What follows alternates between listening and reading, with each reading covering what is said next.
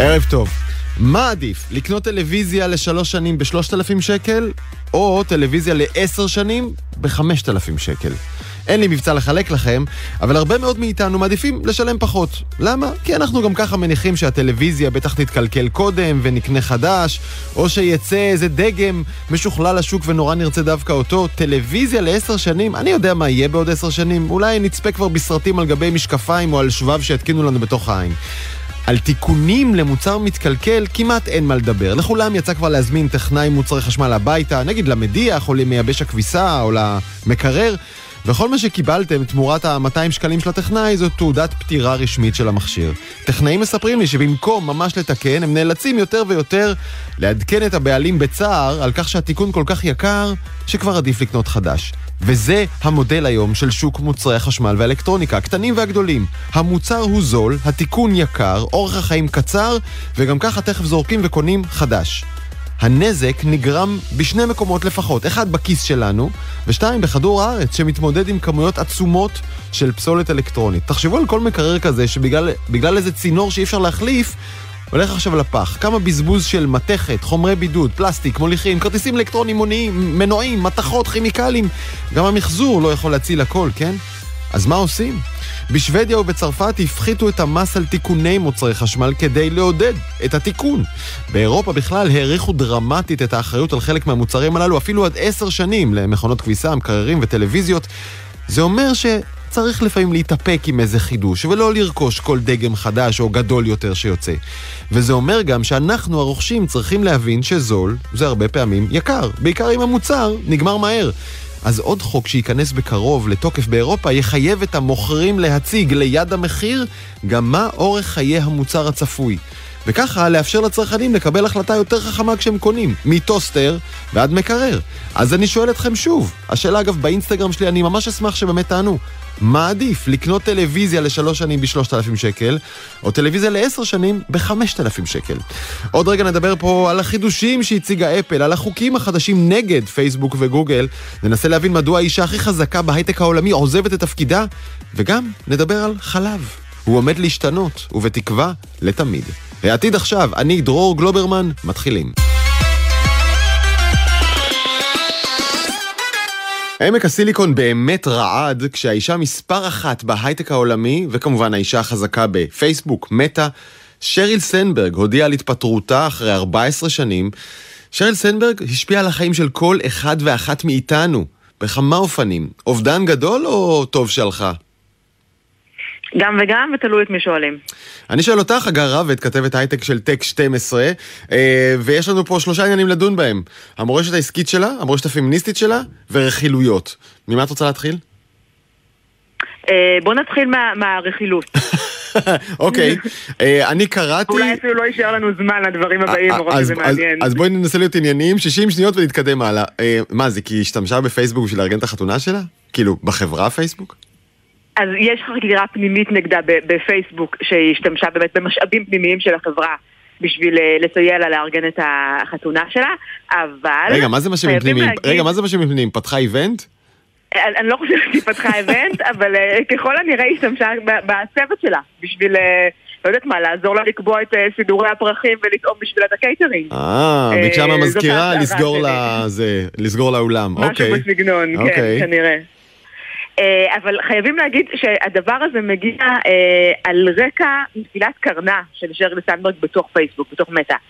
אה, נגיד נתון אחד שמסבר את האוזן שלפני משהו כמו חמש שנים, 43% מהצוות בחברה היה כפוף לשריל סנדברג. בשנה האחרונה זה היה בסביבות ה-30%. זאת אומרת, היה כאן איזשהו תהליך של אה, אה, דחיקה החוצה של שרלי סנדברג, mm-hmm. ובטח שהדבר הזה, הרכילות הזאת, או החקירה הפנימית הזאת, לא ממש סייעה לזה. אוקיי, okay. אגר, לא, לא הגזמתי כשתיארתי את שריל סנדברג כאישה מספר אחת בהייטק העולמי.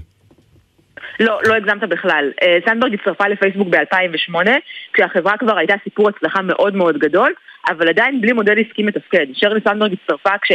לפייסבוק היו הכנסות שנתיות מפרסומות של מעל 100 מיליון דולר. היום, אה, ב-21, היא רשמה הכנסות שנתיות מפרסומות של כמעט 120 מיליארד דולר. יותר מפי אלף. כן. יותר מפי אלף. היא, היא בעצם הפכה את ההצלחה החברתית, זה שכולם רוצים להיות בפייסבוק, להצלחה, להצלחה כלכלית, היא תרגמה את זה לדולרים. לגמרי, אבל אנחנו יודעים גם איך, איך התרגמה הצלחה כלכלית. היום כולנו יודעים שפייסבוק מנטרת אותנו למוות ומוכרת מידע אלינו למפרסמים, כדי שיוכלו לפלח אותנו ולהתאים לנו פרסומות. כן. עכשיו, לא רק שפייסבוק עושה את זה, בעצם קשה לדמיין היום רשת חברתית ש, שלא משתמשת באיזושהי ורסיה של המודל העסקי ששרלי סנדברג הגתה והמציאה והוציאה לפועל. כלומר, אנחנו נעקוב אחרי שלה... כל צעד שאתה עושה באינטרנט ולא באינטרנט, נפענח את אישיותך עד למיקרוביטים הכי קטנים לרגישויות ולפגיעויות ולזה, ואת כל זה נמכור למפרסמים, נעשה מזה המון כסף, כל התעשייה עובדת ככה, המציאה מודל עסקי לתעשייה שלמה של טריליונים כבר. לגמרי. כמובן שהבסיס היה שם קודם, זאת אומרת, גוג... היא הגיעה מגוגל, ואנחנו יודעים אה, איך גוגל עובדת. אה, אבל היא בהחלט הביאה את זה, היא... פייסבוק היא גם חברה מאוד מאוד רווחית, פייסבוק עושה את זה טוב, זאת אומרת היא לא פועלת על שולי רווח נורא נמוכים. Mm-hmm. אז המודל של שרלי סנדברג הוא מודל מצוין, שפועל מעולה ברמה הכלכלית. ברמה האתית-מוסרית, כנראה קצת פחות. בוא נגיד שהרבה אבל... אה, חוקרים בעולם אה, אומרים שהמודל הזה שמבוסס על למשוך כמה שיותר תשומת לב מאיתנו ולזהות את הרגישויות והפגיעויות שלנו, הוביל בסוף, היום, ל... אה, התמכרות, אובדנות, בדידות, פילוג אה, פוליטי, נכון? אין סוף אה, פגיעה בדימוי גוף, המון המון תוצאות לוואי שליליות, שהיא בעצם במידה מסוימת חתומה על כולם. אוקיי, אז עסקית הבנו מה היא עשתה ואת הבעיות. גם פמיניסטית, תשמעי, הייתה לה חשיבות אדירה. כלומר, גם אישה שהתקדמה כל כך הרבה, השפיעה המון, היא גם הפכה את זה לספר ולתנועה חשובה לנשים נכון, ולעולם כולו. נכון.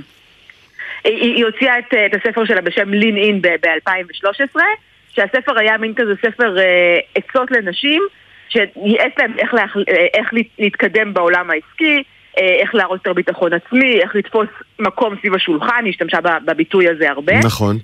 אגב, אגב, עצות טובות גם לגברים, יש להודות, עצות טובות נקודה. נכון, עצות טובות נקודה. מצד שני, הייתה בו איזושהי התעלמות מאיזושהי תשתית חברתית, תרבותית, ארגונית, איך שאתה רוצה לקרוא לזה, שהקשתה על נשים יותר מאשר על גברים. זאת אומרת, היא כל הזמן דיברה על נשים, על בתור כאילו, תהיו בטוחות בעצמכם, תדברו, תמצאו פרויקטים, תיקחו לעצמכם איזה.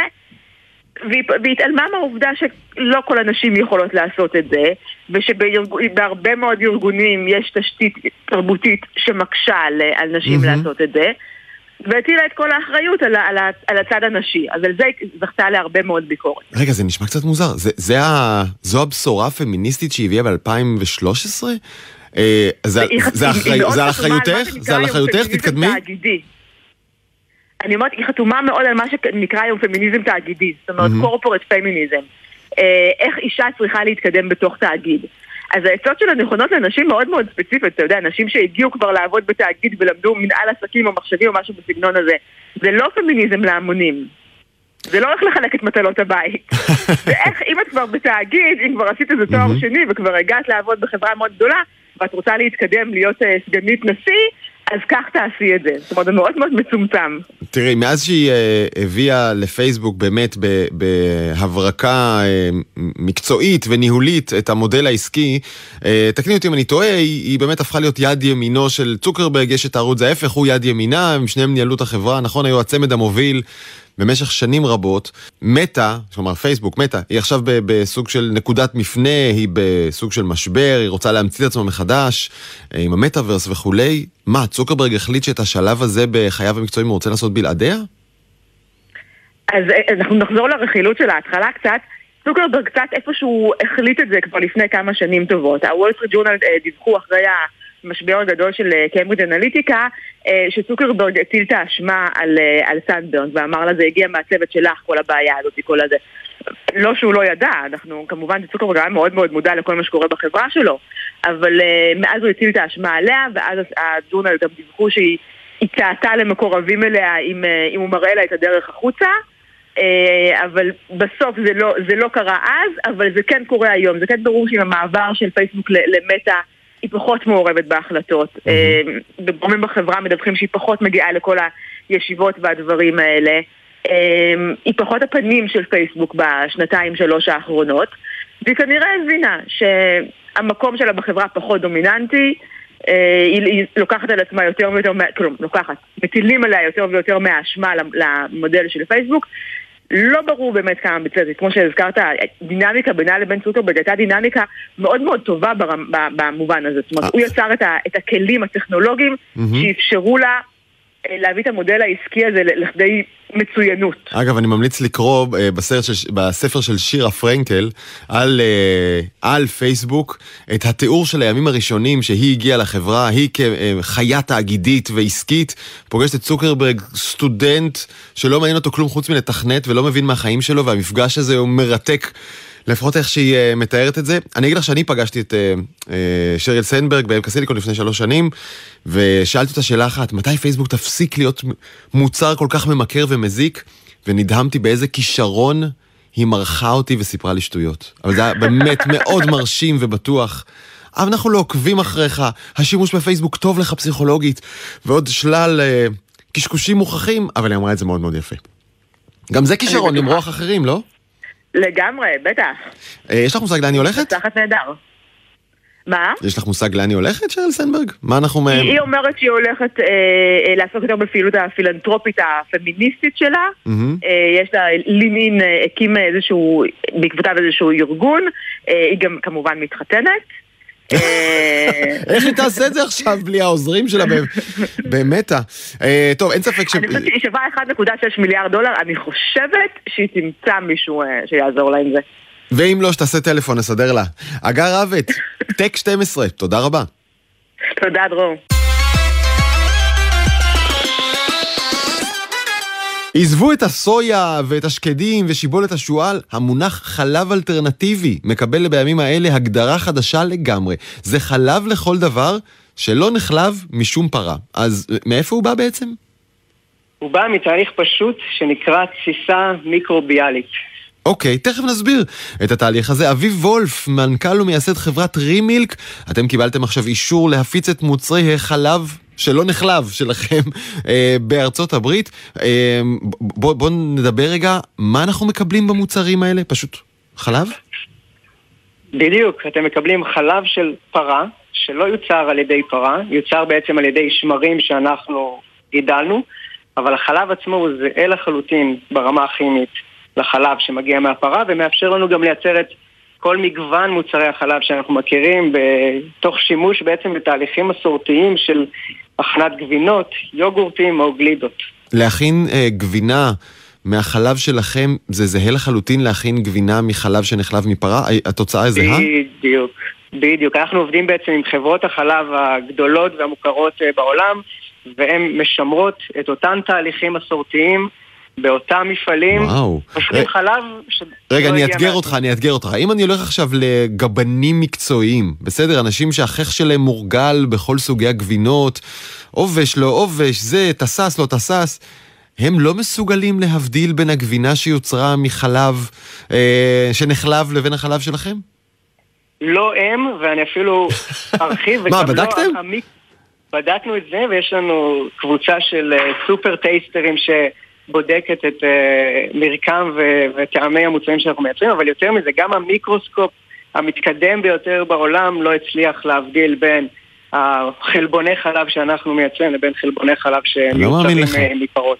וואו, תשמע, זה מדהים. אני, אני בכוונה הולך ישר לשאלה הסופית, כי בסוף, אתה יודע, אה, כל המדע והמודל העסקי והתהליכים והכל, הכל יכול לעבוד נהדר. אם בסוף הבן אדם לוקח כפית ואומר, אה, זה לא מה שציפיתי לו, אז כל העסק מתמוטט. חד משמעית.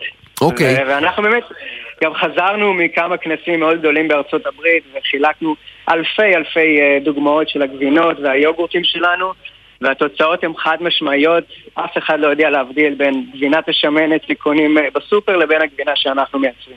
או, oh, וואו, אני, אני מודה שבאופן אישי אני באמת מתרגש כרגע, כי אני עם מוצרי חלב הפסקתי כבר לפני עשור, אה, וקצת בא לי, אני מודה. אגב, ולאנשים שרגישים ללקטוז או לא אוכלים חלב מכל מיני סיבות אחרות שאינן, אה, אתה יודע, אידיאולוגיות וכולי, אה, אם זה אותו חלב, אז גם, גם זה לא טוב להם. חשוב לעשות הפרדה, יש רגישות ללקטוז. כן. ויש אלרגיה לחלבוני החלב. אוקיי. התופעה שכולנו, שרובנו מכירים זה באמת הרגישות ללקטוז. במוצר שלנו אין לקטוז בכלל, אפס אחוז לקטוז, בלי כולסטרול, בלי הורמונים ובלי אנטיביוטיקה, mm-hmm. ולכן מי שרגיש ללקטוז יכול לאכול את המוצרים שלנו בלי שום בעיה, אם זה הגלידה, הגבינה או החלב. והנה פתרתם עוד בעיה, כן? נכון. בניגוד לאלרגיה לחלבוני החלב, שזו תופעה מאוד נדירה באוכלוסייה, אבל זה אלרגיה לחלבון עצמו, ובגלל, כמו שסיפרתי, שהחלבון חלב שלנו הוא 100% זהה, מי שאלרגי לחלב לא יכול לאכול את המוצרים שלנו כמו שהוא לא יכול לאכול מוצרי חלב. עכשיו קיבלתם אישור לשיווק מוצריכם בארצות הברית, מה זה אומר דה פקטו, מתי מתחילות לנסוע קופסאות ולהיכן? אז הקופסאות כבר התחילו לנסוע, אבל הן נוסעות כרגע לשותפים שלנו. בעצם אנחנו עובדים עם תעשיית החלב המסורתית, הקיימת, עם mm-hmm. חברות חלב קטנות וגדולות, מתאגידי חלב ענקים ועד אה, גלידריות בוטיק אה, ברחבי ארצות הברית. והן בעצם הולכות לייצר את המוצרים הסופיים ולקחת את המוצרים האלה עד למדף. אז אנחנו מאמינים שממש בזמן הקרוב אה, אנשים בארצות הברית בינתיים יוכלו לטעום את המוצרים שלנו. אוקיי, okay, אז זה אומר שאתה בעצם הופך לשנוא נפשם של הרפתנים. אני מקווה שלא שנוא נפשם, אני מקווה ש... אבל אתה תחרות ישירה ומאיימת. אתה אומר לחברות החלב, אה, עזבו את הרפתות, עזבו את הפרות, בטלו את החוזים שלכם איתן, קנו ממני. אני אומר דבר דומה אבל מכיוון קצת אחר. אני אומר שתעשיית החלב המסורתית שמבוססת על בעלי חיים חייבת להיפסק. והדרך שבה אנחנו מייצרים מזון שהוא מבוסס בעצם על שימוש בבעלי חיים מעבר לזה שזה לא מוסרי, זה סופר לא יעיל וברמה הכי פשוטה זה לא פרקטי, כי כמות הקרקעות וכמות זיהום האוויר וכמות המים שהתעשייה הזאת צריכה לא יאפשר לנו להכיל את כדור הארץ בעוד 20-30 שנה מהיום.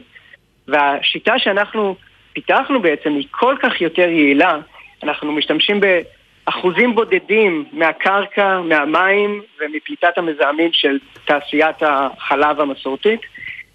וזה העתיד, וזה העתיד, כי אנחנו חייבים להשתפר, חייבים להתייעל אם אנחנו רוצים להכיל עשרה מיליארד נפשות ב-2050, שיצרכו פי שניים יותר מזון ממה שאנחנו צורכים היום. אין דרך אחרת חוץ מלהתייעל, ולהתייעל בצורה קיצונית. וזה מה שאנחנו עושים ברימינג. כן, אז קודם כל כמובן שאני חותם בתחתית דבריך אה, על כל מילה. אה, האם העלות לליטר אצלכם נמוכה או גבוהה יותר? אז כרגע היא... יחסית כמובן לחלב מרפת. כן, ברור. כרגע היא גבוהה, אבל היא גבוהה במקצת, והיא עדיין מאפשרת לנו כניסה לשוק במחירים שהם תחרותיים לחלוטין. Mm-hmm. אה, מן הסתם, אנחנו... מה, תגיד מספרים, שווה... תגיד מספרים. אז אה, אה, אני לא יכול להגיד את המספרים, כי אני לא זה ששם את המוצרים בקצה, אני לא, אתה יודע, החברה ששמה את המוצרים על המדף. אוקיי. התמחור ייקבע על ידי הלקוחות שלה. לא, בסדר, אבל עלות הייצור של חומר הגלם שהוא חלב במקרה הזה, אה, גבוהה או נמוכה יותר, או בכמה יותר גבוהה מאשר אה, אה, רפת רגילה? אז, אז, אז אני לא יכול להגיד את המספר הספציפי, אבל זה, זה גבוהה במקצת, זה okay. מה אוקיי. שאני יכול להגיד. Okay. אוקיי. אבל אני יכול לומר דבר נוסף, שאנחנו הכרזנו לפני כמה חודשים, אנחנו בתהליך הקמת המפעל הכי גדול בעולם בעצם בתחומנו לייצור של חלבוני חלב שלא מן החי. והמפעל הזה, בגלל הסקייל המאוד מאוד גדול שלו, כבר יאפשר לנו למכור את המוצרים שלנו במחירים שהם אפילו זולים יותר ממה שעולה להפיק אה, חלב דרך פרות. אז זה עניין של scale-up, זה עניין של נפחים, mm-hmm. וזה בעיקר בעיקר עניין של זמן, ולא הרבה. אנחנו מדברים על משהו כמו שנתיים מהיום עד שהמפעל הזה מתחיל לייצר, וברגע שהוא יתחיל לייצר, אנחנו מעריכים שאנחנו נהיה אפילו זולים יותר מחלב של פרה. וואו, רק צריך להזכיר למי שלא יודע, רימילק אה, היא חברה כבר בת אה, שלוש שנים, גייסתם 120 מיליון דולר בגיוס האחרון, זה אומר שכסף לכל עסק הזה אה, יש לכם. אה, את, אתה רואה באמת סיטואציה שבו, שבה בתוך כמה שנים תוכלו להתחרות בהיקף ייצור החלב העולמי, ממש להביא לצמצום הרפתות בעולם? תראה, המפעל שלנו מקימים בדנמרק שווה ערך לתפוקה של 50 אלף פרות בשנה. וואו. ואנחנו, מבדיקות אה, צרכנים שעשינו, רואים שהמוצר שלנו מתחרה ישירות מול מוצרי חלב קיימים, ולא מול, מול תחליפי החלב. להגיד שתוך שנתיים נאיים על כל תעשיית החלב ונראה מהפכה עולמית, זה לא יקרה. התעשייה הזאת, תעשיית החלב, היא אחת התעשיות הכי גדולות בעולם, גם ב... נפח ייצור, גם, ב, גם בעלות אה, כספית. אני מכיר מספר שאומר שני מיליארד פרות חיות בכל, בכל רגע נתון בעולם, נכון? אני חושב שזה קצת פחות מזה. אוקיי. אבל מה, אבל הנקודה המרכזית שאנחנו, שאני כן אענה לך, כי אני כן מאמין שבסוף המהפכה הזאת תגיע. אני לא רוצה לנבא אם זה ייקח עשר שנים או עשרים שנה, אבל ברגע שאנחנו נראה את יכולת הייצור שלנו שהיא מביאה את אותו מוצר, כמו שאמרת שהגבן הצרפתי לא ידע להבדיל, ואפילו יקבל את זה במחיר נמוך יותר, אנחנו מאמינים שבנקודת זמן הזאת זאת נקודת מפתח בשינוי שאנחנו הולכים לראות, כי כמות המפעלים שהצטברו אחרי אותה נקודה סינגולרית בזמן הולך להיות חסר תקדים, ושם mm-hmm. נראה תהליך אימוץ לדעתי אקספוננציאלי ממש של חלב שלא מן החי. תגיד, זה, זה, דבר, זה דבר שרק אתם יודעים לעשות, או שיש לכם מתחרים שמפעילים תהליך אה, מדעי דומה? יש לנו מתחרים גם בארץ, גם בעולם. אנחנו מאמינים שאנחנו מהחברות המתקדמות ביותר גם ביכולת לייצר, גם בקרבה לשוק, mm-hmm. אבל אנחנו לא היחידים. אוקיי, okay. אה, עם זאת אתם בעצם האינטרס שלכם כרגע יותר משותף מאשר מתנגש, כי את, אתם רוצים נכון. כולכם לחנך את השוק ביחד. אוקיי, okay, ממש לקראת סיום, מה אתה שם בקפה שלך בבוקר? את האמת. את האמת, אני שותה אותו בלי חלב.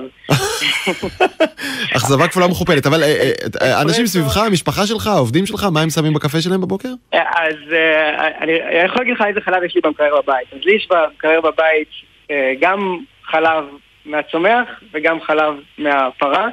ואני חושב שאני משקף באיזשהו מובן הרבה מאוד מהאנשים בעולם שמצד אחד רואים כל כך הרבה דברים לא טובים בחלב הרגיל, ומצד שני זה מאוד קשה ומאוד לא סביר לעשות את המהפך הזה אה, ברגע אחד ולעבור לחלוטין לתזונה אה, מן הצומח. אוקיי. Okay. ולשם כך בדיוק הקמנו את רימי. כן, אבל אז עכשיו השאלה היא כמובן, מתי זה יהיה גם בבית שלי? רוצה לומר מתי, אני לא צריך שתשלח לי אישית, אני שואל בשם אזרחי ישראל, מתי גם אנחנו? בדרך אליך. לא, תן לי, תן לי איזה כיוון, שנה, שנתיים, מתי גם אנחנו נוכל? תראה, יכולת ייצור כבר יש לנו, ושותפויות, כולל עם אה, חברות ישראליות, נרקמות ממש אה, בימים אלו. הברייר האחרון, המחסום האחרון בשביל להיכנס אה, להשקה בישראל, היא בעצם אישור של משרד הבריאות. אנחנו מקווים ומאמינים שה... בעצם אישור שעכשיו קיבלנו בארצות הברית יאפשר לנו גם לקבל אישור דומה בישראל, אבל אנחנו, אין, אין, אין מדינה שנרצה להיכנס אליה יותר מאשר... זהו, אל תהיו, תשמע, אל, אל תהיו כמו חברות ההייטק הישראליות הסנוביות האלה שמפתחות כאן, אבל דחוף להן למכור את המוצרים שלהם בכל מדינה אחרת שאיננה ישראל. הלוואי, הלוואי שלא נהיה ככה. זה פחות בידיים שלנו כרגע, אבל uh, נשמח מאוד להשיק. אביב וולף, מנכ"ל ומייסד רימילק, תודה רבה על השיחה המעודדת הזאת. בהצלחה. תודה, תודה רבה. לא יודע אם אתם שומעים את הצונאמי הזה מגיע, אבל גל חוקים חדש עומד לרסן, להגביל, לקשור את הידיים ואת הרגליים של גוגל, אמזון, אפל, מטא, פייסבוק. זה קורה בארצות הברית, וענקיות הטכנולוגיה לא פרייריות הן משיבות מלחמה שערה. איתנו שניים, דוקטור תהילה שוורץ אלטשולר מהמכון הישראלי לדמוקרטיה, ורפאל כהן, כתב טכנולוגיה בכלכליסט. ערב טוב לשניכם. שלום, שלום. תהילה, נתחיל איתך. תקציר הפרקים הקודמים למי שלא זוכר, מדוע בכלל צריך חוקים שיגבילו את ענקיות הטכנולוגיה? ענקיות הטכנולוגיה התפתחו בצורה שאין עליה כמעט רגולציה. הם בעצם שברו את העולם הישן, אבל אה, אחרי 25 שנים הם הגיעו לגודל ולכוח אה, שאין לו בעצם תקדים אה, בהיסטוריה העולמית. אה, יש להם אה, נגיעה מאוד גדולה להררי מידע פרטי שהן אוספות על כל המשתמשים, הן אחראיות על השיח הציבורי דרך התוכן ברשתות, ועכשיו מתעוררים הפוליטיקאים ואומרים עד כאן, יש פה יותר מדי מוקדי כוח שצריך לרסן אותם. ומוקדי הכוח הם, אמרנו, הידע האדיר שהן מחזיקות על כל אזרחי העולם, הכסף העצום שהן כבר צברו, והיכולת שהן לחדש באופן שאנחנו והפוליטיקאים לא תמיד מבינים, ועד שהבנו זה כבר too late. אמרתי נכון? בהחלט. אוקיי, okay. אז אה, רפאל כאן, מה קורה בארצות הברית? מהם החוקים שיכולים לעצור את הר הכוח הזה? יש שלושה חוקים כרגע שנמצאים בקנה בקונגרס, שלושתם אגב חוקים שהם שיתוף פעולה בין רפובליקנים לדמוקרטים, רק בשביל לסבר את האוזן ולהסביר עד כמה זה נדיר האירוע הזה. כלומר, השמאל והימין האמריקאי מסכימים לתיאור הזה של תהילה. אה, זו אכן בעיה שיש לטפל בה וזה לא נתון במחלוקת פוליטית. לגמרי. Mm-hmm. הדמוקרטים, אנחנו כבר ראינו את זה עם uh, הסנטורית וורן, שכבר רוצה בכלל לפרק את כל החברות האלה. נכון, אבל בוא נדבר על החוקים. החוקים עוד לא הולכים לפירוק, נכון? החוקים האלה לא הולכים לפירוק, החוקים האלה בגדול הם מנסים לעשות סדר בתחום הזה. החוק העיקרי זה בעצם חוק שאמור להקביל, להקביל את היכולת של חברות הביג טק אה, להשתמש בפלטפורמות שלהם בשביל אה, לקדם את המוצרים שלהן עצמן.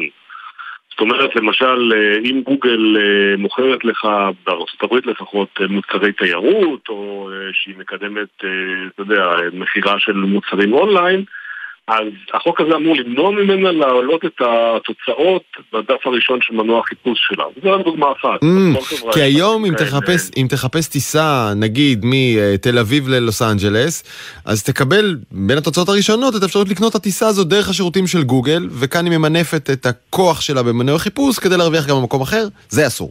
או יהיה אסור. נכון. אוקיי. Okay. גם באמזון זה אותו דבר, אמזון הרי יש לה מותג בית והיא מקדמת אותו על חשבון מוכרי צד שלישי שמשתמשים בפלטפורמה שלה למכירה של מוצרים שלהם. שוב אני אעשה את זה פשוט, אם אתה מוכר מסגרות לתמונות והביזנס שלך הולך טוב דרך אמזון, אז אמזון תתחיל למכור גם כן מסגרות לתמונות והיא גם תקדם את המסגרות שלה על חשבון שלך ופשוט תאכל לך את הביזנס. בול. אוקיי, תמשיך. אוקיי. החוק השני הוא חוק אה, שמיועד אה, לאפשר לך להוריד אפליקציות. מכל מקום שאתה רוצה. את החוק הזה, האמת, אה, הוא יותר אה, מיועד לכיוון של, לכיוון של אפל, אה, כי אפל הרי אנחנו יודעים שבאייפון אתה לא יכול להוריד אפליקציה משום מקום חוץ מאשר חנות אפליקציות של אפל, App Store, ושם זה נגמר.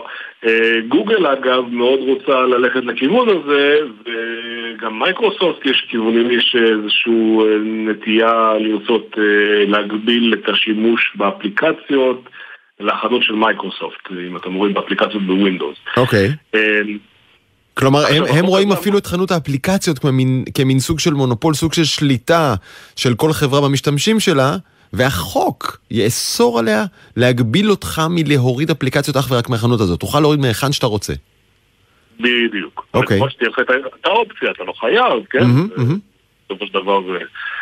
והחוק השלישי הוא חוק שהוא יותר uh, לכיוון אה, פרסום, uh, והוא בעצם מיועד להגדיר איזה נתונים הן יכולות לקחת ממך, באיזה צורה, כמה הן יכולות לקחת ממך נתונים. אה, יש גם, אה, בחוק הזה יש גם איזשהו אה, סעיף שאומר שמתחת לגיל 17 אסור בכלל לקחת נתונים. נתונים פרטיים ואישיים, נגיד לאיפה גלשת, מה עשית, איפה היית, עם מי אתה מחבר, מה זה, הם הולכים, הם הולכים לשבור את המודל שדיברנו עליו, שפייסבוק נהנית ממנו כל כך, וגם חברות אחרות. לגמרי, אז זה בעצם, זה מין חבילה של חוקים שהן תוקפות כמעט כל פריט, כל, כל, כל חברת ביג טק בעסקים שלה, uh-huh. ואז בעצם כולם ביחד פתאום מוצאים את עצמם, אוי, אוי, רגע, אנחנו מותקפים מכל כיוון. אז מה אנחנו עושים עכשיו? אוקיי, לובינג. ובמקרה הזה... לובינג, כלומר החברות האלה מפעילות לוביסטים בקונגרס ובסנאט כדי לעצור את החוקים האלה. לגמרי, ומוציאות על זה הון תועפות בשביל לדוגמה. לפני עשר שנים, כן. הסכום הכולל שהוא, שהיו מוצאים על לובינג כל חברות ה Big Tech אה, בוושינגטון, הוא ערך בסביבות ה-25 מיליון דולר. אוקיי. היום אנחנו עשור אחר כך, ואנחנו עומדים כבר אה, ב-2021 על 85 מיליון דולר. והשנה אנחנו כנראה נגיע לסכום שהוא יותר גבוה. ולמה, ולמה, ולמה אכפת לנו מה חברות הטכנולוגיה הגדולות מוציאות, כמה כסף הן מוציאות על לובינג? זה מראה לנו כמה הן מפחדות מהחוקים האלה. ואני רוצה לפנות אלייך, תהילה, האם הן באמת צריכות לפחד? כלומר, האם אלה חוקים טובים ומועילים שהתמודדו עם הבעיה כפי שתיארנו אותה, הכוח האדיר שבידי החברות הללו? אז התשובה היא לגמרי כן, ואם טיפה להרחיב את הפרספקטיבה שעליה דיבר אה, רפאל, החוקים האלה שעולים עכשיו בארצות הברית הם למעשה שיקוף של חקיקה שכבר עברה וגם של הצעות חקיקה שנמצאות באיחוד האירופי. מי שיוצר את הבנצ'מרק העולמי עכשיו לגבי הגבלת חברות הטכנולוגיה זה האיחוד האירופי ובאופן מאוד מעניין ארצות הברית נגררת אחריו. אבל בשורה התחתונה, 2022, 2023, הולכות להיות שנות החקיקה שתגביל את חברות הטכנולוגיה גם בארצות הברית וגם באירופה. והלובי באמת מאוד משקף את זה, כן? Mm-hmm. בדיוק כמו שבעבר חברות הנשק, הסיגריות, התעופה, הדלק, ידעו לדאוג לאינטרסים שלהם, עכשיו מתארגנות חברות הטכנולוגיה מפני החקיקה. צריך וואו. אבל להגיד כן. שחברות הטכנולוגיה הן לא מקשה אחת, בטח לא ביחס לכל החוקים האלה. למשל, מייקרוסופט אה, כבר קיבלה על עצמה כללי רגולציה עצמית בנוגע לחנויות האפליקציות, שממש משקפות אחד לאחד את הצעת החוק האמריקאית הזאת. היא דווקא אומרת, אני רוצה לקבל את הצעת החוק הזאת, אני מחכה שתחוקקו ותנו לי מסגרת של עבודה. Mm-hmm. חברות אחרות או ענקיות אחרות באמת פחות, אה, פחות רוצות את זה. כן. אבל אז השאלה הגדולה היא באמת... מה קורה בישראל. אז רגע, לפני שנלך לישראל, עוד שנייה לפני שנלך לישראל, אה, רפאל, תהילה חושבת שאלו חוקים טובים, ואני אשאל אותך, האם הם באמת יעברו? הסיטואציה הפוליטית תאפשר להם באמת לקרות, או שעכשיו אנחנו יכולים להיגרר למאבקים משפטיים ותביעות וכל מיני, אתה יודע, עתירות ועצירות של הדברים האלה? אה, תראה, עתירות בטוח יהיו, מן הסתם יש גם מאבק אה, פנימי אה, בתוך בית הנבחרים והסנאט בשביל לנסות למנוע את זה. היתרון פה זה שכמו שאמרתי בהתחלה, זה הצעות חוק שהן בי פרטיזניות, זאת אומרת שהן משותפות למחוקקים מימין ומשמאל בארצות הברית. ואז אה, המצב הוא כזה, בעוד אה, בנובמבר אנחנו הולכים לבחירות אה, מיד טרם, זאת אומרת בחירות חדשות לקונג, לקונגרס, נבחרים uh-huh. מחדש סנטורים אה, וחברי בית הנבחרים. אוקיי. Okay. ואז מה שקורה בעצם, אנחנו לא יודעים מה הולך להיות אחרי זה. הערכות מדברות שהרפובליקנים כנראה ינצחו, אה, אבל במצב הזה הקיים, אם, אם נגיד זה היה רק הצעות חוק של דמוקרטים, אז אוקיי, אז יש סיכוי שזה ייתקע. שזה ייתקע איכשהו וזה לא יעבור, אולי רק בעוד כמה שנים.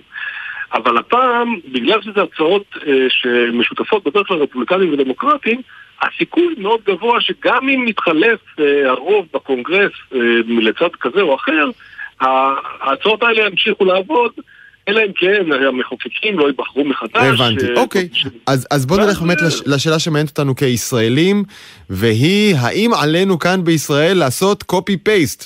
להביא את החוקים האלה ולחוקק אותם כלשונם גם כאן בישראל, תהילה. אז אני חושבת שדבר ראשון, את הבנצ'מרק העולמי לא ישראל תקבע, אנחנו מדינה קטנה, השוק שלנו קטן, אנחנו צריכים לצפות באמת שבאיחוד האירופי ובארצות הברית יסדרו את זה ברמה העולמית. אבל אסור שיהיה מצב שבו אזרחי ישראל מוגנים פחות מאשר האזרחים האמריקנים או אזרחי האיחוד האירופי. זה העניין פה.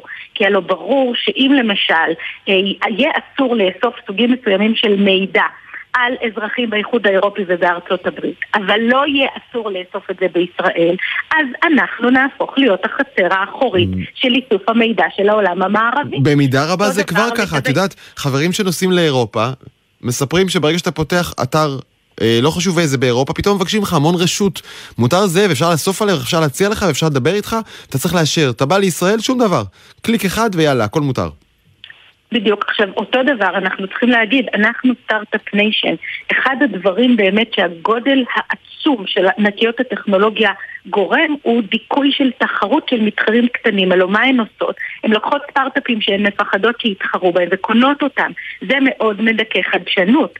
ולכן למדינת ישראל יש אינטרס בוודאי אה, שיהיו בה כללים שלא נופלים מאלה שנמצאים בארצות הברית ובאיחוד האירופי. איך בדיוק לעשות את זה? אז שוב, דבר ראשון בצניעות, אנחנו לא נייצר את הבנצ'מרק העולמי. אנחנו לא המובילים, אבל אנחנו צריכים לדאוג לזכויות שלנו. והדבר השני זה לגייר באיזשהו אופן את החקיקה הזאת ככה שתתאים יותר למדינת ישראל. יש לנו שפה ייחודית ושוק קטן, אז אנחנו יותר נפגעים באמת מאי ניטור תוכן ברשתות החברתיות. יש לנו שוק של חדשנות, אז לכן צריך מאוד לשמור בענייני תחרות, שלא ידכאו תחרות. פרטיות, אמרנו כבר קודם, חובה לא להפוך אותנו לחצר האחורית. כל הדברים האלה נדרשים. הבעיה היא שדווקא בענייני אה, חקיקת טכנולוגיה, מדינת ישראל מאוד מאוד מפגרת. קבועי הזמן שלנו לחקיקה הם עשר שנים, במיוחד בשנים האחרונות של ממשל, אה, ממשלות שמתחלפות וכנסת שלא מתפקדת. ולכן אנחנו מאוד מאוד צריכים ללחוץ על ממשלת ישראל, על כנסת ישראל, אל תייצרו מצב שבו יש אה, זכויות שמוקנות לאזרחי האיחוד האירופי או לאזרחים האמריקנים ולא יוקנו לאזרחי מדינת ישראל. עם הקריאה הזאת אנחנו נסיים את השיחה ורק נזכיר שחברי הכנסת היקרים כל כך עסוקים בעצמם, שהסיכוי שלהם להתפנות למשהו שמטריד באמת את הציבור, לצערי, בשלב הזה של הכרוניקה הפוליטית, לא כל כך גבוה. דוקטור תהילה שוורץ אלטשולר ורפאל קאן, תודה רבה לשניכם. להתראות. אפל חושפת שלל חידושים קטנים וגדולים, עדיין לא את האייפון 14, שגם לגביו אולי ננסה לברר קצת, אבל מה החידוש הכי מגניב? מעכשיו בתמונות שאנחנו נקבל למכשיר אנחנו נוכל לסמן, ממש ללחוץ על האובייקט שאנחנו רוצים להוציא, בין אם זה את הפרצוף שלנו, בין אם זה דברים אחרים, אה, ופשוט האייפון מעצמו יציע לנו לחתוך אותו מהתמונה ולשלוח אותו באיזה, באיזה מקום שאנחנו רוצים, בוואטסאפ, בהודעה רגילה. נבות רבנסי, אה, כתב הטכנולוגיה של גלובס, אני מניח שאתה הולך להשתמש בזה ממש כאילו כל יום, נכון? כל יום ועל כל דבר. כאילו, יש כל כך הרבה סטיקרים שצריך להכין בעולם הזה. לקחת תמונה ועם האצבע לשלוף ממנה את הכלבלב או את עצמך ולשלוח את זה בתור סטיקר אה, בוואטסאפ, איפה שאתם רוצים. אה, אני אשים גם דוגמה של זה באינסטגרם שלי, מי שרוצה לראות. אה, נבו, מה ההכרזות של אפל החדשות?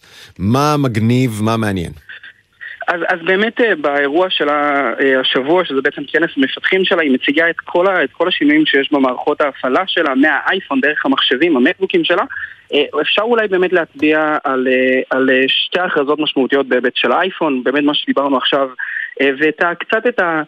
אה, נקרא לזה, זה סוג של ספוילר, זה סוג של טיזר אה, אה, לזה, ל, ליכולות היותר גדולות שהיא תציג לגבי מציאות מדומה ורבודה, וגם כל עולמות הפינטק, אפל הופכת יותר ויותר לחברת פינטק. אוקיי, רגע, רגע, בוא נעשה את זה פשוט, עזוב, בוא נעשה את זה פשוט מהזווית שלי המשתמש, מה זה אומר? מה אני אקבל?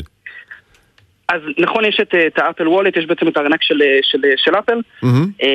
מה שבעצם היא עומדת לאפשר, היא מאפשרת שני פיצ'רים חשובים, אה, חדשים שהם כן יהיו חשובים. הראשון, הפיצ'ר הראשון זה באמת זה שהארנק יוכל לאמת אתכם בכל מיני אפליקציות שדורשות את זה.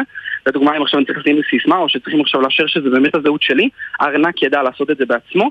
הדבר השני זה Apple Pay Later. מה זה אומר? זה אומר שאם עכשיו אני משלם בעזרת Apple Pay, ואני לדוגמה, לא יודע, מדובר באמת בסכום מאוד מאוד גדול, אז אני אוכל לפצל את הרכישה לארבעת תשלומים שווים בלי ריבית דרך אפל, לא דרך האשראי שלי, לא דרך שום מקום אחר, אלא ממש דרך החברה. תעשה לי את זה פשוט. אני נכנסתי לחנות, כן.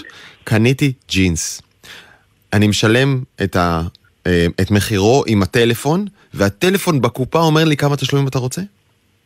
אני יכול, בדיוק, בעצם ה Apple Pay יציע לך לפצל את זה לתשלומים שונים. וזה לא דרך האשראי, זה דרך ה Apple Pay.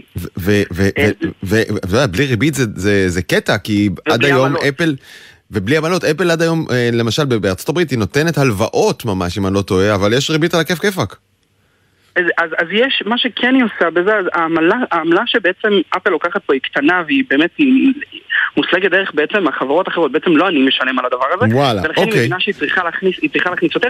בהמשך אנחנו נראה מערכת תשלומים, זאת אומרת, דמיין שאני ואתה, אני צריך לשלם לך 20 שקל על אוכל, כן. אני לוקח את האייפון שלי, אני עושה לך כזה מכה על האייפון שלך, וככה אני מביא לך את ה-20 שקל האלו. בקיצור, היא נכנסת, היא רוצה להיות ביט בעצם, אבל אפילו יותר פשוט מביט.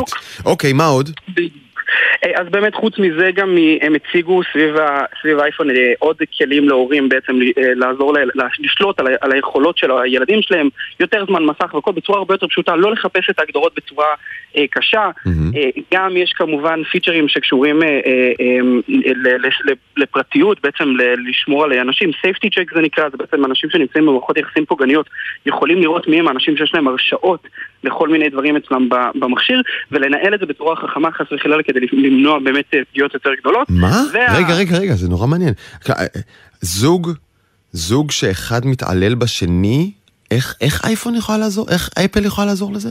אז בעצם מה שקורה שם זה בעצם, זה פיצ'ר חדש שנקרא safety check, שזה יהיה אזור מיוחד בהגדרות שאפשר לזהות למי יש את הסיסמאות שלי, למי יש מידע שלי, למי יש הרשאות בכל מיני, בכל מיני חשבונות שלי שאני נתתי להם, לדוגמה אם זה ב-iCloud שאני נתתי אה, אה, לבן או בת הזוג באמת את היכולת אה, להסתכל על תמונות או כל מיני דברים כאלה, אני יכול לשלוט ב- באזור הזה על ההרשאות, על הגישות, על הסיסמאות שנתתי לאחרים, לשנות את זה מהר וככה לשנות בכל החשבונות ואז אם חס וחלילה מישהו הגיע באמת למצב של מערכת יחסים פוגענית, או, או, או, או באמת אה, אה, בפגיעה כזו או אחרת, יהיה אפשר לשלוט בצורה הרבה יותר טובה בעצם על הרשאות שניתנו לאחרים. אני חייב להודות שעד כה מה שאתה מספר, אני חושב שזה קצת מפתיע בהיבט של...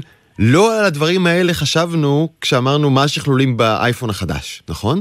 זה mm-hmm. התפשטות לכל מיני כיוונים מאוד מעניינים. אגב, אני יודע שזה רלוונטי, כלומר, אני מכיר סיפורים על זוגות, כמו שאתה מתאר, שבהם אחד מבני הזוג נמצא בתוך הסמארטפון של השני, וזה לא טוב.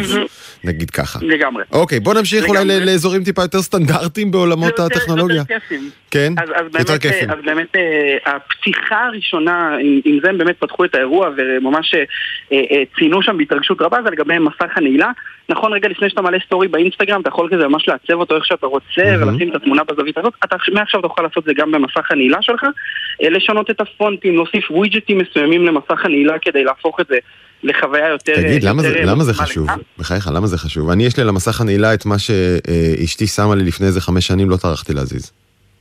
אז, אז דמיין שעכשיו, אתה זוכר את מצבי הפוקוס האלה, שאתה יכול, אה, אם אתה בעבודה, לסנן את כל האפליקציות האישיות, כן, טוב. אם אתה בבית, לסנן את העבודה, זה טוב. אז דמיין שאתה עושה את זה עכשיו למסך הנעילה שלך. אוקיי. דמיין שאתה יכול ליצור מסך נעילה לעבודה, שזה בעצם אומר ששם יש לך את כל הווידג'טים שקשורים לעבודה שלך, ויש לך שם את העיצוב שמתאים לעבודה. אוקיי, אוקיי. רגע, רגע, מה שמעניין כאן זה האם אני יכול להעיף מהמסך הזה את כל הסחות דעת המיותרות. אני לא רוצה שוואטסאפ יקפוץ לי תוך כדי שאני מרוכז בעבודה או בשיחה איתך. כן, אתה יכול מאוד דרך מצבי הפוקוס, במצבי הפוקוס שקשורים לעבודה אתה תגדיר שבעבודה, כשאתה תפעיל את מצב הפוקוס בעבודה ומצב ומסך הנעילה שלך יהיה בעצם אה, אה, במקום כאילו של מסך הנעילה יהיה מתאים לעבודה, mm-hmm. אתה תוכל לסמן שוואטסאפ יהיה אפליקציה שלא תקפוץ לך ולא, ולא תראה אותה אה, כחלק מה, מהשימוש שלך. כן, את זה אני אוהב. אוקיי, בואו נרוץ על עוד כמה חידושים לפני שיגמר לנו הזמן. לגמרי לגמרי, אז באמת חוץ מאת הדברים האלו, גם אפל השיקה אה, אה, מעבד חדש, M2, היא מציינת שהוא הרבה יותר מהר ויותר חזק ממה שאנחנו מכירים, כמובן שהיא תגיד את הדברים האלה. אפשר להניח אה, אגב שזה פיתוח ישראלי, נכון? אז, אז באמת הקודמים, M1 היה כחול לבן, באמת אנחנו ראינו שזה הגיע מפה, עדיין לא שמענו מאפל אם זה קרה כאן בישראל, סביר להניח שה... הצוותים הישראלים פה במרכז... הם אלה שעושים את זה. שלנו, הם, כן. הם אלו שעושים את זה, וכבר באירוע הם הכריזו לנו על שני המחשבים החדשים שיקבלו את המעבד החדש, זה המקבוק Air החדש והמקבוק פרו החדש. Mm-hmm. שניהם, אה, ה-Air אומנם מקבל עיצוב כזה יותר מרובע ויותר כזה פחות טריזי שאנחנו מכירים מהיום, אה, אבל היכולות די דומות, אנחנו כן רואים, הכניסות הן אותן כניסות, רק מדובר בעצם במעבד חדש שאמור להפוך את המחשב להרבה הרבה יותר okay. אוקיי. טוב. וכמובן גם זו ההזדמנות של אפל להכריז גם על מערכת ההפעלה החדשה של המקו-אס שנקרא ונטורה. אה, אוקיי, אוקיי, תגיד רגע, תגיד רגע, בוא נסתכל שנייה על אלה עתיד הטיפה יותר רחוק. מה עם כאילו הגנבות אמיתיות? מה עם, אתה יודע, משקפי אה, מציאות מדומה? אה, אתה יודע, משהו שכבר יחליף את המחשבים ואת הטלפונים המוכרים לנו, כי מה לעשות, נבו, נמאס כבר, די, אנחנו עם אותו אייפון 15 שנה, לא השתנה דרמטית, מה קורה? אז אה, זו באמת אחת הביקורות המרכזיות שאפל אה, חוטפת אה, כרגע. נגיד את זה ככה שאחלה, אתם מביאים מכשירים יותר מהירים ושדרוגים כאלה ואחרים, אבל איפה? איפה השלב הזה שאתם מביאים את הפריצת דרך הגדולה שלכם, את מה שאנחנו, ש, שאתם חברה כל כך חדשנית? אז דיברו על כמה, כמה כיוונים, יש שני כיוונים מרכזיים שבאמת גם הדלפות יוצאות, יוצאות לגביהם. הראשון זה באמת, כמו שאתה אמרת, משקפי מציאות מדומה. באפל, באפל הם לא קוראים לזה משקפי מציאות מדומה, הם רוצים להגיד זה מציאות מעורבת יותר, את ה-augmented reality. לא המדומה לגמרי, כאילו זה שאני רואה את העולם האמיתי ומצטרפים אליו עוד דברים. אה, אה, זה אנחנו, שוב, מדברים על זה, מדברים על זה מאוד מאוד חזק. ראינו דיווח מלפני שבועיים שהבורד, הדירקטוריון של אפל, קיבלו כבר איזה סוג של פרוטוטייפ לנסות. Uh-huh. יש כבר משהו על הפרק, שזה כבר אומר שזה שלב מאוד מתקדם, וזה אמור oh. להגיע לנו אולי בסתיו הקרוב באירוע של האייפונים אנחנו נשמע על זה, אולי ממש בתחילת שנה הבאה, אבל ממש מדברים על זה שזה מאוד מאוד קרוב. הכיוון השני זה מכונית אוטונומית. אה, כבר כמעט שנה, שאנחנו שומעים אפילו את טים קוק באיזה, באיזה פודקאסט לפני שנה ומשהו, באמת הוא זרק שם בחצי משפט שזה כמובן כיוון שהם בוחנים וזה כמובן אה, משהו שהם עובדים עליו. וברחבי העולם גם מחכים לראות אם אפל אולי באמת תשיק את. הרכב האוטונומי שלה, כי מערכת הפעלה לרכבים כבר יש. הנה, יש למה לחכות. בעולם אנחנו כבר רוצים את הדבר הבא. כמה אפשר עוד סמארטפון ועוד סמארטפון? אה, צודק. נבות רבלסי, גלובס, תודה רבה. תודה לך, דרור. וממש לפני סיום, אנחנו פונים אל כתבנו בדרום, הלו הוא רמי שני, הלו הוא מגיש הפודקאסט, מה שקורה מחר, שלום רמי. הלו הוא דרור, שלום לך. שלום יקירי, מה אצלך? אתה יודע, אתה אתה וכל תא במקומו עדיין. כן. ואתה יודע למה אני אומר את זה, כי אנחנו הולכים לדבר על תאים. אז אתה יודע שחלק, אתה יודע למה חלק מהתאים בגופנו יודעים להתחדש ואחרים לא? כי? כי תראה, התשובה לשאלה הזאת די דרמטית uh, לכולנו, גם כשמדברים על התאוששות ממחלות ותאונות, וגם כשמנסים להאט את ההזדקנות. זאת אומרת, uh, אנחנו מנסים לדחות את הסוף. Mm-hmm. לא לכולם יש את מעיין הנעורים ליד הבית. כן. יש לנו מיליארדי תאים uh, בגוף מסוגים שונים, תאי עור, תאי שריר, תאי שומן, תאי עצב, תאי מוח, כל רקמה והתאים שלה. חלק מהתאים האלה יכולים לגדול באופן עצמאי אם קורה להם איזשהו נזק, אם הם נפגעים, ולהתחדש להנאתם. חלק לא. בין אלה תאי שריר ותאי עצם. אבל זה נכון לתנאי כדור הארץ. אם תיקח את התאים האלה אל מחוץ לאטמוספירה ותיתן להם טישון מתאים, צמח האפונה של ג'ק יחזיר נוכח היכולת שהם יגלו בהתחדשות העצמית והצמיחה שלהם. אז uh, יוסי בן, מנכ"ל חברת אמורפיקל, פיתח את הדשן uh, שצריך להוסיף לתאים האלה בהשראה של סרטנים כחולים. העלינו עכשיו שתי ניסויים בתאים, בתאי שריר mm-hmm. ובתאי גזע שמתמנים לעצם. מה ניסיתם לעשות? לראות אם זה גדל, כי עד היום לא מצליחים לגדל בצורה אפקטיבית, תאי שריר בכלל לא מצליחים לגדל, ותאי עצם קשה מאוד לגדל. הצלחתם? הצלחנו בענק.